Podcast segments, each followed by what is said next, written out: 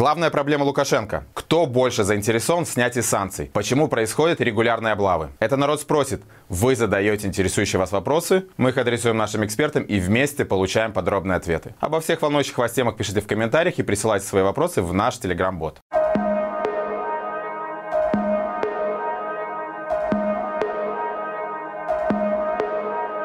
Порою создается впечатление, что у Лукашенко сейчас все хорошо. Белорусская революция не победила. Протесты задушены. Тюрьмы переполнены. Силовики и чиновники настолько запуганы, что монолитны в своем страхе и подчинении как никогда. Санкции нервируют, но не обнуляют стабильность. Экономика трещит, но не разваливается. Контрабанда демонстрирует исключительный рост. Белорусские солдаты не воюют и, соответственно, не умирают в Украине. Избранные еврочиновники приезжают на поклон, и есть ощущение, что госпропаганда окончательно запудрила всем мозги. Да и ярлык на княжине продлен старшим братом. Но так ли все хорошо у Лукашенко и так ли все плохо у белорусов? Резонный вопрос от наших зрителей. Кто или что является сейчас главной проблемой Лукашенко? Действительно, уже 3 года Белорусская революция не победила. И, прямо скажем, не то чтобы дела идут фантастически хорошо, скорее, мягко говоря, не совсем так. И на этом фоне, конечно, многих постигает уныние, что якобы режиму все хорошо, режим прям чуть ли не победил, а у нас прям все ужасно. Конечно, уныние и пессимизм имеют свои понятные корни. Почему они эмоционально происходят, это к психологам, а не ко мне. Но с точки зрения политической, конечно, ничего такого у Лукашенко не хорошо. У нас все совсем не так уж и плохо, как нам может показаться. Многие как бы захвачены такими ожиданиями того, что будет победа прям быстрой и хорошей. Прямо скажем, да, это, конечно, очень политически воодушевляюще. Мало кого можно было бы в 20-м воодушевить, сказав, что все будет долго и трудно и тяжело. Так бы не особо кто подключился. Но, конечно, политическая трансформация – это процесс долгий. Да, белорусы далеко не на завершающей стадии этого пути. И даже там после смены власти в Беларуси еще очень много и трудно предстоит работать. Я не политик, я это смело могу сказать, мне это никого агитировать не надо. Но в то же время у белорусов вообще-то все довольно неплохо. Особенно вот надо сравнивать себя с возможными альтернативами. И в 2020 году все могло пойти по гораздо худшему сценарию. И оккупация Беларуси вполне российскими войсками, что в 2020-м, что в 22-м, вполне могла произойти. Когда это не была бы риторика про оккупацию и все символические вещи, но мы вполне можем представить гораздо худший вариант вполне непосредственной оккупации. И что репрессии могли быть вообще гораздо больше. И что, скажем так, консенсусный прогноз аналитиков, который мы вот обсуждали за 48 часов до ночи выборов, был про то, что жертв в первую ночь будет, простите, не то что на порядок, а на 2 порядка больше, на 2 нолика в первую ночь. Запросто могло бы быть, и режим было бы вполне-таки даже лучше, и могло бы это сильно людей запугать, гораздо больше, чем произошло. И это я только про некоторые сценарии сказал. Мы видим, у белорусов есть опыт солидарности, совместных действий. Мы видим, как этот опыт из 20-го прекрасно перенесли, и вот сейчас на марафон солидарности с политзаключенными, он отлично прошел.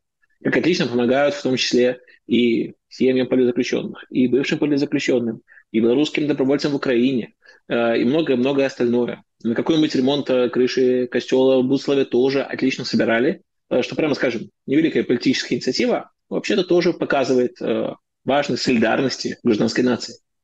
Мы сделали огромные шаги по построению белорусской нации, ее укреплению, по прекрасному имиджу для белорусов за границей, который, да, сейчас, конечно, подпортило соучастие в Беларуси в войне, но войны – дело проходящее, а вот опыт гражданских наций – это гораздо устойчивее и дальше, и это важно. У белорусов есть свои политические структуры, да, есть Светлана Тихановская. Идеальны ли у нас политические структуры Тихановской? Нет, конечно, никто не идеален. Завидуют ли нам какие-нибудь, например, русские, у которых этого нет? Еще как завидуют. Любого спроси, они прекрасно покажут, что ой, как бы они хотели быть на нашем месте. Да, хорошо ли все в Беларуси? Нет, нехорошо, это правда. Ну и для Лукашенко тоже ничего хорошего. Тот факт, что не удается 3 года перевернуть страницу, то, что Лукашенко боится остановить репрессии, потому что, да, боится, что ситуация все вернется в 2020 год. Он этого не боялся ни после 2006-го, ни после 2010-го. Насколько быстрее все останавливалось. Поэтому это все продолжающееся показывает, насколько, да, все изменилось и для него. Мы видим, что Лукашенко не просто называют последним диктатором Европы. Перестали признавать президентом.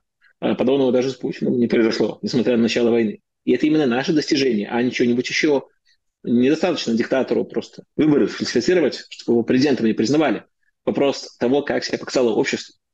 И вот эти вот все моменты, да, это все белорусские достижения, которыми, прямо скажем, бывает тяжеловато гордиться, вот прям так ежедневно. Когда ты смотришь на то, какие-то очередные политические страйчики между собой, там, у медиа аудитория падает, а там вот посадили, а там в экономике плохо, а кто-то вообще в эмиграции, а в эмиграции жизнь всегда чем-то бытово осложнена, а кто-то, наоборот, в Беларуси остался, уж не будем рассказывать, чем и как там жизнь осложнена, тоже все в курсе. Да, все, везде бывает тяжело. Но именно поэтому важно такие тяжелые моменты помнить и про наши достижения, то, какая мы, великая белорусская нация, как мы друг друга узнали, и как мы друг другом гордимся. Я надеюсь, что мои слова помогут не только мне сейчас лично настроение поднять, но и в том числе вам, потому что я стараюсь говорить не просто приятные слова, но вообще-то вполне факты. Просто мы про них не вспоминаем каждый день, это тоже нормально, но важно на подкорочке это помнить, сталкиваясь с какими-то ежеминутными трудностями. Вспомним, сколько с чем мы справлялись, белорусы, и с этим мы тоже справимся. Резюмируя, главная проблема Лукашенко – это то, что белорусская нация его явным образом переросла. В какой-то момент, да, белорусы, не россияне, нет, не россияне, а именно мы сами себе его выбрали, потому что на тот момент, к сожалению, не переросла в начале 90-х белорусская нация Лукашенко, не доросла до чего-то другого и выбрала из того, что было, именно его. А сейчас совсем наоборот, очевидным образом его переросла.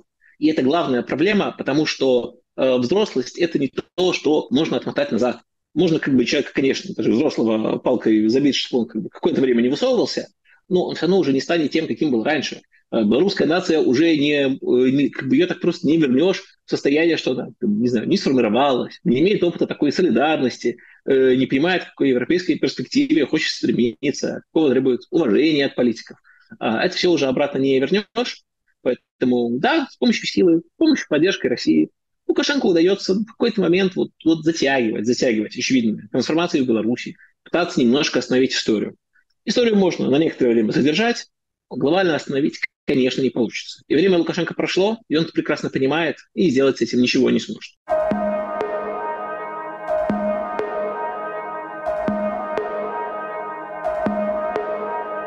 Санкции – одна из самых болезненных тем для режима, что удивительно. Ведь уже каждый госчиновник, бюрократ и пропагандист высказался об их пользе для общего дела. Даже сам главный эксперт по стабильности регулярно заявляет, что санкции как никогда укрепляют национальную экономику, повышают ее конкурентоспособность и гибкость. Тем удивительно, как госпропаганда и чиновники обрадовались тому, что наконец-то нашлась крупная страна, готовая лоббировать отмену санкций, введенных Западом. В данном случае речь идет о Турции и о возможной отмене санкций против белорусской калийной отрасли. Мы уже запутались. Так помогают санкции режиму Лукашенко или нет? Вроде от них он становится лишь мощнее, эффективнее и креативнее. А недружественные страны коллективного Запада деградируют, голодают и устраивают картофельные бунты. Или все с точностью до наоборот. Наши подписчики спрашивают, кто же больше заинтересован в снятии санкций. Действительно, сейчас в средствах массовой информации, на официальных каналах, в том числе белорусских, появляются данные о том, что идут какие-то там переговоры о, по крайней мере, облегчении или там частичном снятии санкций. Ну, самый такой последний, наверное, пример – это с Турцией, да, то есть Турция говорила, что Турция заинтересована в снятии санкций на те же калийные удобрения. Но в основном это, на мой взгляд, все-таки связано с экономическими какими-то последствиями для тех стран, с которыми там в Беларуси были или строятся отношения. На сегодняшний день Турция не отказывается, допустим, да, вот, работать с Беларусью, но, конечно, наличие санкционного давления, оно оказывает негативный эффект на объемы торговли. Ну и если мы говорим про другие государства, то есть там, скорее всего, все-таки, на мой взгляд, превалирует именно экономический контекст, то есть какие-то издержки, да, которые несет то или иное государство в результате вот этих санкционного давления. Да, и там есть страны, даже вот среди ЕС стран, которые, ну, как бы относятся более так, занимают более мягкую позицию в отношении Беларуси, ну, например, даже Венгрия, да, то есть вот и официальные визиты есть, и, в принципе, венгерское правительство особо не критикует белорусские власти, и при этом, да, то есть тут, скорее всего, вот направленность на как бы желание, да, развивать, с одной стороны, внешнюю торговлю, то есть как экспорт, так и импорт. На мой взгляд, конечно, санкции, они так скажем, направлены прежде всего на одну экономику. То есть если в рамках, мы говорим, там, Евросоюза, то, конечно, там какие-то испытывают трудности, несут издержки определенные компании, либо сектора, но опять-таки это оно разбросано, да, то есть какие-то страны там чуть-чуть больше ощущают этот негатив, какие-то меньше, но именно концентрация, да, вот этого негативного воздействия на экономику, она, конечно, ощущается именно с точки зрения именно той страной, на которую эти санкции и направлены. Тем более, естественно, там, прежде чем принимать то или иное ограничение, страны, которые эти ограничения вводят, они, естественно, тоже должны просчитывать, как это отразится и на их экономиках. Вот. Ну, повторюсь, то есть вот эта вот концентрация, да, воздействия болезненности, она, конечно, больше будет ощущаться в той стране, на которую эти санкции направлены, и в данном случае это экономика Беларуси. Ну и действительно, если посмотрим, на что эти, да, санкции действуют, то есть они затрагивают такие важные для Беларуси отрасли, как калийная отрасль, как нефтепродукты, химическая отрасль, то есть вот эти вот такие очень важные, в том числе для внешней торговли, для экспорта белорусского направления, вот, были затронуты санкционным воздействием. Естественно, любая экономика, она будет приспосабливаться к тем условиям, в которые вот она сейчас помещена. Естественно, те же компании, предприятия, тот же бизнес белорусский, он вынужден приспосабливаться и что-то делает для этого. И, в принципе, мы видим по результатам 2023 года, что по сравнению с 2022 идет восстановление, да, то есть осуществляется вот эта вот как бы перестройка экономики в новых, для работы в новых условиях. Другой вопрос, насколько это все-таки болезненно, все равно последствия существуют, они есть, и полностью их нивелировать не получается пока, да, то есть можно вспомнить ту же калийную отрасль, да, сейчас вот если раньше транспортировка ее шла через страны Балтии, то сейчас идет переориентация именно на российские порты. Но опять-таки там как бы эта переориентация не происходила, существуют объективные ограничители по возможностям перевалки этих грузов через российский порт. И опять-таки даже до российского порта нужно их доставить, например, ЖД, сообщением, даже железнодорожным, и его недостаточно. Именно поэтому сейчас говорится о том, что необходимо строить вторую ветку ЖД от Беларуси до Санкт-Петербурга, в том числе для того, чтобы повысить мощность, да, вот этой транспортировки. Но это один момент. Второй момент, помимо ограниченности вот этих вот логистических путей, возросли еще и затраты, да, на логистику. И в-третьих, опять-таки, так как отрасли находятся под санкциями, не каждая страна захочет иметь дело, да, вот, с государством, которое, или предприятием, да, которое находится под санкционным давлением. Поэтому, с одной стороны, да, мы видим приспособление экономической вот экономики к текущим условиям, а с другой стороны, существуют ограничители, которые очень сложно в любом случае преодолеть, и это связано с дополнительными издержками. Концентрация санкций наша именно действует на ту страну, которая направлена на эти санкции.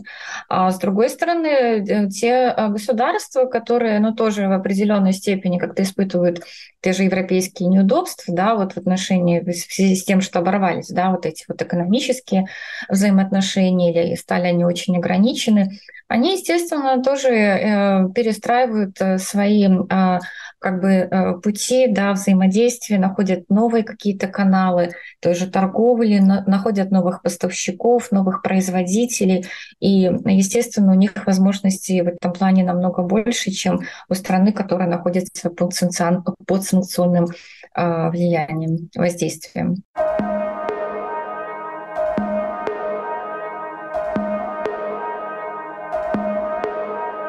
Каждый день мы узнаем о новых арестах и облавах, которые устраивает режим Лукашенко по всей стране. Беларусь живет в формате непрекращающегося хапуна уже больше 3 лет. Силовики, словом, карательные батальоны, осуществляют групповые зачистки и отрабатывают целые города, местечки, деревни. Дом за домом, квартира за квартирой, предприятие за предприятием. Они показательно арестовывают целые семьи, берут в плен родственников и друзей уехавших белорусов. Особое удовольствие силовым структурам доставляет записи и публикации покаянных видео, захваченных в плен белорусов. И вот очередной новый ноу-хау. Губопик уже начал анонсировать через каналы госпропаганды свои будущие погромы. Режим, безусловно, получает удовольствие от своей людоедской деятельности. Зрители Маланки интересуются, почему в Беларуси происходят регулярные облавы. В Беларуси сейчас продолжаются массовые репрессии в форме задержаний, обысков, пыток в изоляторах. Оказывается давление на политзаключенных, независимые медиапродукты признаются экстремистским материалом. И сейчас фактически любое проявление недовольства нынешними властями гарантированно отправляет в тюрьму. Спираль репрессий закручивается до невероятного абсурда. И это непрекращающееся давление представляет собой целенаправленную политику белорусского режима в отношении протестной и потенциально протестной части населения. Использование постоянных репрессий, длительные тюремные сроки – все это нацелено на то, чтобы люди боялись выходить на улицы. Усиление репрессий также можно интерпретировать как верный знак того, что режим боится. Агрессивные чистки показывают, насколько власти не уверены в самих себе, насколько высок их страх, что протестная искра может вспыхнуть снова. И действительно, даже в условиях жесточайших репрессий протестное настроение в белорусском обществе сохраняется. Сейчас уличный протест невозможен, но само желание людей достичь перемен, оно никуда не исчезло. То есть фактически Лукашенко живет в стране, где события 2020 года не забыты и никогда не будут забыты. И это фактически сохраняет для него постоянную угрозу, угрозу стабильности его власти. Да, митингов сейчас не видно, но были и есть акции партизан. И весь мир знает о том, как белорусы рисковали своей жизнью, как они останавливали российские поезда. Сотни людей продолжают собирать информацию о российских войсках, передают ее в мониторинговую группу «Белорусский Гаюн». Многие поехали воевать за Украину. То есть народный протест, народное сопротивление, оно продолжается в другой форме. Одним из инструментов давления населения, которое активно сейчас используется режимом Лукашенко, являются так называемые покаянные видео. Их белорусская система правопорядка и правосудия сейчас производит в огромных количествах. И фактически эти видео, они представляют собой инструмент угрозы и насилия, но не только для тех, кого принуждают говорить на камеру покаянные речи, но и для тех, в первую очередь, я бы сказала, для тех, кто их может услышать и увидеть. Я также считаю, что у Лукашенко и у белорусского режима в целом нет ощущения победы, несмотря на то, что протесты 2020 года были жестоко подавлены. И вот эти покаянные видео, они также выполняют функцию создания иллюзии, такой картинки, что многие белорусы раскаялись и перешли на сторону режима. Есть ли предел на страх и насилие, и может ли вот такое бесконечное запугивание реанимировать протест? Я считаю, что реанимация протеста только за счет повышения градуса репрессий представляется маловероятной. И здесь большую роль играет фактор России. Россия так же, как и режим Лукашенко, заинтересована в политической стабильности в Беларуси. Просто для того, чтобы продолжать использовать страну как плацдарм для своих военных действий против Украины. Поэтому в случае возобновления уличных демонстраций в Беларуси Россия, скорее всего, вмешается и поможет Лукашенко подавить протест. Поэтому сама возможность демократических преобразований в Беларуси, она напрямую связана, напрямую зависит от того, как будет развиваться региональная ситуация и каким будет исход войны в Украине. Если режим Путина будет ослаблен за счет победы Украины, то Лукашенко потеряет источник поддержки в Кремле, и это сможет открыть новое окно возможностей для демократических перемен. Вы смотрели проект «Маланка Медиа». Народ спросит. Задавайте вопросы в комментариях к данному видео и присылайте в наш телеграм-бот. На каждый интересующий вас вопрос мы найдем ответ. Заходите на наш сайт «Маланка Медиа» и скачивайте мобильное приложение «Маланки». Не забывайте, что в нашем инстаграме и телеграм-канале регулярно публикуются свежие новости. Подписывайтесь на наш ТикТок и Твиттер. Если вы находитесь за пределами Беларуси в безопасности, репостите это видео. Обязательно посмотрите, если еще не посмотрели, наш итоговый воскресный выпуск новостей. Ссылка в описании. Живе Беларусь и слава Украине!